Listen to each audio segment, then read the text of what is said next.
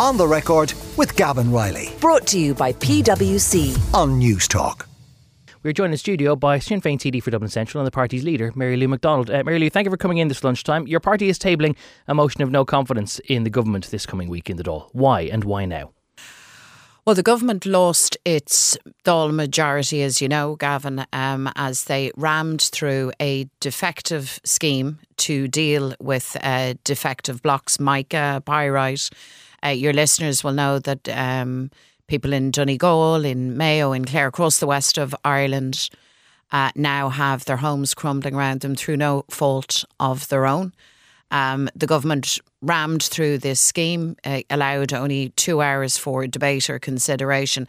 And in the course of that turn of events, um, one of the government members, Joe McHugh, voted against government and they lost their majority. So we now have a situation where we're two years into this administration. We have evidence, clear evidence of very spectacular failure, a lack of leadership, even at times a lack of basic organisation on their part. And as they dealt with this issue of mica and pyrite and those families, for me, that demonstrated, I think, most graphically why it is now time to call time on them and for them to go. What was so I mean, visual or so graphic about that? Well, the public gallery, we haven't had a lot of people in the public gallery of late because of Indeed. COVID, as you know, it's all been changed. But we, the public gallery was full. Campaigners and families had come to see what was happening. Uh, they were aghast at the fact that this legislation was being rammed through with such uh, with such a lack of scrutiny. But in the course of the debate and towards the end, I actually heard I heard a sob in the public gallery, and the the government went on. The the votes happened. They carried uh, the day. Um, but the families and the campaigners walked out of the public gallery. So imagine that for a scene. Taxpayers, decent people who have done nothing wrong, looking to government to have their back, to support them, to be fair with them, marching out, some of them sobbing, and government benches shrugging their shoulders. That to me, I mean, I could, I could give you chapter and verse on failures in housing and health, all of the, you, you follow uh, yeah. the, the situation day in daily. We could do that. But for me, that moment, I, I think, just crystallise certainly just how bad things have gotten. So it, it's now a decisive moment. People need to decide what they're going to do. Um, and I think it is a choice between, on the one hand, saying this is a successful government who should carry on, which to me is unthinkable, or this is clearly shambolic and they're out of time. And now and now we call okay. that and name that in the Dáil. OK, so be those scenes uh, in the Dáil this week as they were. Um, we still know, though, that Joe McHugh, having only resigned from the government on Wednesday, is still, you know, a, a government sympathiser. He is unlikely to vote to collapse the government this week. We know that there are two independent T Ds who are independent in name only because they're only serving a short-term suspension from the Green Party. We know that there are a handful of other independents who, on a case-by-case basis, will support the government. There is one, at least this week, Cathal Berry, who says he will support the government as long as he gets a commitment about a future on uh, a plan for the future of Defence Forces. Um, there is no way in hell this motion is going to pass. So why bother? Well, um, I I don't uh, accept that. Um, I, I that think not going to pass. I, I think if it was such a foregone conclusion, then it's unusual to see reports in the media that the, that the Taoiseach, the head of government, apparently is making rounds of phone calls to people uh, to uh, urge them, convince them. Uh, to to uh, back this this government uh, again. You we, wouldn't just see that as being prudent housekeeping on the part of a Taoiseach? Well, look, he, he'll do what he would do. I, I'm making the point uh, that nothing in political life is ever a foregone conclusion, Gavin. It's a, there would be a mistake to imagine that it is. Let me make this wider point. I mean, Sinn Féin leads the opposition, so our job is to hold the government to account. Our job is also to demonstrate how we would do things and how things can and, and would be done differently. But at a moment where a very bad government loses its parliamentary majority, loses its Dáil majority, and in circumstances where their failures in a, in a cost of living crisis are so evident and people are feeling it so directly, of course we are going to call them out on that. And then for independents, you see, they may take the view uh, that uh, they can put together some kind of a, a deal, for example, with the Defence Force. I mean, in the two years uh, that this government has been in office, I see no evidence of a step change in terms of how members of the Defence Forces um, are treated. I know we've had analysis, we've mm. had reports, but when I talk to constituents of mine and army families in my district, they're not reporting any great change. In fact, they tell me how deeply frustrated they are. So every individual T D will now have to assess uh, what is the best thing to do, either to back the government for more of the same or to stand with us. And, and it should just be said that uh, so far the majority of the opposition have indicated that they will in fact mm-hmm. uh, yep. support the no-confidence motion. Um, but you don't think that the outcome is a foregone conclusion? You think it is still possible? I don't, I don't listen, I, not, not alone do I not think anything in political life is a foregone conclusion. I think the need um, for political change that we saw in twenty twenty has grown and grown. And, and by the way, if you want my prediction, I think it's going to grow even more. And I also know that it's not our job to say that more of the same old, same old, same is just a foregone conclusion. Sure, we're never going to make politics if that's mm. or progress if that's going to be the approach. But I wonder, are you actually prepared for a general election if one were to happen? Because that would be the effect if your motion was carried on Tuesday night. I mean, I don't know whether you've got a full slate of candidates nominated we'll for whenever the, whenever the election happens, we'll be ready for it. When the election happens, we'll go and we'll we'll yeah, fight the election, but, but, as will every other but party. But if you thought the government was going to collapse on Tuesday night, you'd already have your, your slate of candidates fully ready, wouldn't you? Well, we'll be ready whenever the election is. If the election is this year or next uh, or w- whenever it happens, and we don't hold all the cards, as you've rightly said, mm. in that regard. But we'll prepare just as uh, every other political party will prepare. And what we will do, Gavin, and because after the last election, I literally couldn't walk the length of myself without people pulling me and reprimanding me Um, for not running enough candidates, um, and in the initially I used to try and mount a defence mm. of that decision. I've, I what don't, do, I don't that time? anymore. But two well, years ago, co- what was the defence? Well, we had come out of a very, very difficult local and European election. I mm. mean, so we had a huge job of work to do as a political organisation to regroup, to recenter ourselves, to to really start getting things uh, right. Um, but be that as it may, twenty twenty came and we hadn't fielded enough candidates. So I'm not offering up a defence now, listeners. I, I will not make that mistake mm. again, and we will run we will run a, a large number that, of that candidates. You actually didn't see the appetite for change coming to the scale that it did? Or do no, you think I that didn't. The, the race just manifested differently because you were excluded from the first debate on the channel that I work for, as it happens, and that it just then kind of lionised this sense of you being change? I think that none of us fully grasped the appetite for change until we were actually out extensively all across uh, the country on the ground. That's when it became very clear. I mean, the people were in, in many ways ahead of the politics, and they had their, their, their minds very set on change, and I think still have their their, their minds set on change. And I hope, and mm. I'm not, Jesus, I'm not one bit presumptuous or uh, arrogant about this at all, at all, at all.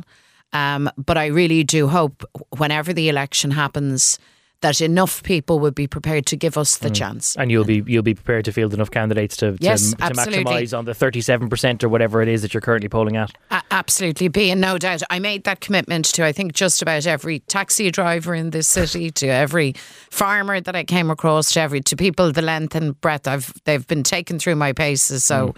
I, I've, t- I've taken my instructions from the from the electorate and the people, and I will make sure that I have but, that work done. But bearing in mind your, your caveat that nothing can ever be taken for granted, and that the election could be uh, two and a half or more years away. Obviously, the opinion polls say what they say right now. The party is, uh, by some distance, the most popular in the state, the most popular in the island. Um, have you given any thought to whether you're actually striking for overall majority territory? Are you going to seek eighty plus seats, or have you given some thought to, if you do want to deliver change, who's actually going to be sitting in the benches beside you as you do it? Well, the, the first thing is, over the short, the medium or the longer term, we have to keep our eye on the absolute necessity to keep working very, very hard, representing people to the very best of our ability. And the team that I lead, and I happen to think, if I might say so, I lead an exceptionally talented team, uh, are very busy with two tasks. Number one, holding the government to account, representing people now in the here and now, pressing for wins where we can to change. So, for example, Uh, on the cost of living crisis, the, the government was saying, no, we can't move the budget, we can't intervene, you're going to have to wait until October. We got them to move at least some of the way mm. in terms of back to school uh, I'm, I'm curious. Expenses. Okay. So th- that was a, a slight win. So that's job number one. And then job number two is to prepare for the prospect of, of, of government uh, and to be ready. And I can't predict uh, what the opinion polling or what the actual poll will be on the mm. day. But I know that we will work very hard to get the very largest no, mandate that we can. Sure. But the, the reason I ask is because it doesn't take a huge amount of imagination to know that a lot of the seats that you would be targeting to extend, for example, a second seat in your own constituency in Dublin Central, would probably come at the cost of someone who's sitting in opposition alongside you right now. So that's one fewer option then if you need to build a coalition to make up the numbers. Well, that, that'll be a call for the people of Dublin Central. I wouldn't just take take that as, as, as read. I mean, um, campaigns matter, politics matters. I think people in increasing numbers now have an open mind in respect of uh, their voting positions. I think lots of people who maybe traditionally haven't been consistent voters, mm. um, I, I think they will look at, as the prospect of a of a change government really comes into prospect. That's that's an interesting thing and a new dynamic uh, for them. Uh, but look, uh, so I, I think it's possible said, you could be winning votes from people who are traditionally Fine Gael or Fianna Fáil voters. Oh, I, th- I, th- I that think you could, you could take a second seat and you could still have Gary Gannon and Ciarán Harrigan in the Dáil. I, I think, you. I think, um, and Paschal Donohoe when the, the election comes, when the election comes, I think, and as we present our programme and our manifesto, we'll be aiming to talk to everybody. We want to reach the widest possible group. Uh, to speak to them about the absolute, now, uh, not just necessity of change, mm. but in fact the urgency of change at this at this time. Does that include and the parties I that hope, are in government right I now, hope, though? Pardon me? Does that include the, the parties that are in government right now? Do you think you could you could effectively deliver what you see as change if it meant having to work alongside Fianna Fáil or the Green Party or even Fine Gael? On the and that's an interesting question, isn't it? I mean, I, I you'll have heard me say ad nauseum in the last campaign, the best election outcome last time round would have been a government without Fianna Fáil or mm. Fine Gael. Um, the worst outcome was Fianna Fáil with Fine Gael, and unfortunately mm. that's what we're sa- saddled with. I, I, I hold the same view in, the, in terms of the next election, whenever it happens, that but the best like possible outcome them. is to have a government of change unencumbered by the failures, the failed thinking, strategies and approaches of the two old parties. But I also said in the last election, and I will say it in respect of, of the next uh, contest, that once the vote, votes are counted and the people have spoken, I will absolutely respect that and we will talk to everybody. Whether or not you could find a way of agreeing what needs to be delivered and how it needs to be delivered with those other parties, I don't know. But what I do know is that the stronger the Sinn Féin mandate, the stronger the position we are to change things and to, to drive okay. home that that new agenda. So that, that will be my, my focus and okay. our focus. Are you optimistic that the new Conservative leader, whoever that might be, and therefore the new Prime Minister might take a slightly different approach to matters north of the border like the protocol or legacy? Or do you think that is baked into party ideology now and the personnel doesn't matter? Well, look, I, I think that um, Boris Johnson's tenure has been um, really very, very difficult for Ireland. I think his interactions with, with, with us has been entirely negative. Um, we have seen a, a very open attack on the Good Friday Agreement, threats to break international and the breaking of international uh, law, a, a constant game with uh, political unionism, Uh, which is disingenuous and dangerous. And the Tories have done this for generations. They have used uh, Irish unionism and Ulster unionism as a pawn in their own power play. Um, and all of that needs to change, Gavin. Whether or not it will, I think remains to be seen. But, but I think it, there has to be absolute clarity and I hope unanimity from this side of the pond. Mm. Uh, if the Tories listen, uh, which is there might be a question mark over that, um, that the idea of dispensing with the protocol is not real. That's cloud cuckoo land stuff. The protocol is working. The economic data for the north of Ireland tells the story. And the story is that the protocol is the ticket for the north to have access to the European single market. And that's a good news story for the north. The majority of M L As elected support the protocol. So a lot of that, that kind of very bombastic politics that Boris specialised in, um, that needs to be dispensed with. And the new leader, whoever they are, um, needs to hear very loudly, not just from Ireland, but from our international allies, mm. from the Europeans, but also from the United States of America, that the Tory leadership may change, but the political imperative of protecting the Good Friday Agreement and Irish interests, that, that won't change. Have they not all. been hearing that already? Has there not been pretty much unanimity from everyone on this side, and other than unionists, and everyone across the Atlantic? I mean, there's been pretty much worldwide yes, unanimity. And we, and we need to and we need to scale that up. Now is the moment. You see, this could prove to be a moment where things are at least partially reset, or it could be a moment where you get more of the same in continuity. Is it not and, and naive to think you're not think going to get need... anything other than more of the same? Because even though there are some Tories who are on record as having concerns about the unilateral approach to the protocol, for example, there wasn't a single Conservative M P who voted against that bill when it went through second reading mm-hmm. in the House of Commons. So the idea, like, which I know has been articulated this week by Micheál Martin, you're suggesting there might be some scope for it here as well, that a new leader could take a, a, a reset. They could go back to the old hands across the divide drawing board, let's do things, you know, ad idem. Is is fanciful stuff. Well, listen, I've dealt with enough Tory pr- prime ministers. Not to, I'm not one bit naive about the Tories. Let me tell you, the best the best route now for Ireland is not to have uh, Tories having any involvement in Irish affairs. Mm. And unfortunately, we're left with them because our yeah. island, for now, mm-hmm. is still uh, partitioned. Do I believe that there will be a sea change? No, that's not going to happen. But do I believe that uh, with a consistent Um, voice from Ireland and international and big diplomatic pressure, and I, I've put this to Micheál Martin many, many times, that the Irish state needs to leverage all of the diplomatic clout that it has, and in a very, very focused way. And now is a moment uh, for that. Are the Tories going to change their mind as regards Ireland? Do leopards change their spots, uh, Tory spots? Mm. I don't think so, and it would be naive to well, expect that. Yeah, well, then, sure. well, then I wonder then, do you think that there is any solution that, that works for you, or that re- resolves things to your satisfaction, other than looking for a border poll? And does that therefore become your top priority? As well, soon well as look, I, I, I want to united Ireland, because I know and I firmly believe that this is the biggest opportunity for this island. I, I mean, I couldn't overstate uh, just the ambitions that we can realise as an island nation. I think it's terrific, and I think increasingly as the conversation deepens, and as and when a government convenes a citizens' assembly or gives some forum for proper planning and discussion, increasingly people are going to see that, including people in the north and including people who come from a unionist t- t- tradition. Hauliers and farmers and business people and trade union activists and so on but, and so forth. But, but in the here pro- and now... Why don't you put proposals out there now, though? Because you, you've just referred to a citizens' mm-hmm. assembly there, and there's talk, you know, that could you put some of the ideas out there, and that you need to have all these things on the table so people know what they're voting for. You've been agitating for this conversation for a long time. And yes. I've never seen your party put out a white paper, for example, saying, here is what we think it could look like. Here well, is actually, its constitutional structure. Actually, example. some time back, a number of years ago, we, we did publish green papers, actually. You probably... We're going all the way back to Éireann. Yeah, I was, I was going, no, no, no, no. Well, no, no. It wasn't as far back okay. as, as as that.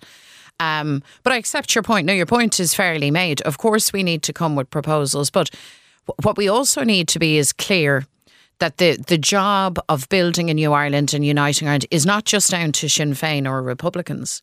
Like, you have to have the government in Dublin creating the space and the forum where everybody, including us, including Republicans, including Sinn Féin people, to put our proposals, to put our, our positions, and to hear the positions of others. As it happens, we are starting a series of uh, People's Assembly meetings. The first one is going to happen in October in Belfast. Um, we are also doing a huge amount of work internally on th- questions like an Irish National Health Service, the economic model. We need to rejig. We need a new economic strategy for the whole island. So we're beavering away at that, but we're very, very conscious that you need to bring all of society with you from the from the get-go. Mm. And from the get-go, it needs to be clear. So how, this how is you, a national effort. And how, how will you get then people who aren't of your tribe, so to speak, to attend something like that in But Belfast? That's my point. But, the, but but that is my... Well, we're going to have the event, and everybody who wants to come is more than welcome. And by the way, we have... Uh, regularly had people not of our tribe uh, attend lots of Sinn Féin events, including our Oireachtas. In fact, we encourage that. We need to be hearing voices that don't resonate with our with our view. We need to hear uh, different views. Sometimes we all need to challenge each other. That's a good mm. and a healthy thing. But ultimately, the government in Dublin has to provide that space. And let me tell you, if, if Micheál Martin or Leo Varadkar isn't going to make that move and see the good sense of that, I can assure you, if uh, the people give me the chance and the opportunity, I certainly will be on the ball on that one. Well, certainly we're not going to sort unity uh, today in this no, studio for now. So unfortunately. We, so we, we will let you go. Uh, Mary-Lou MacDonald, leader of Sinn Féin, thank you very much for joining us this lunchtime so in much, studio. Gavin. On the Record with Gavin Riley. Brought to you by P W C. Sunday morning at eleven on News Talk.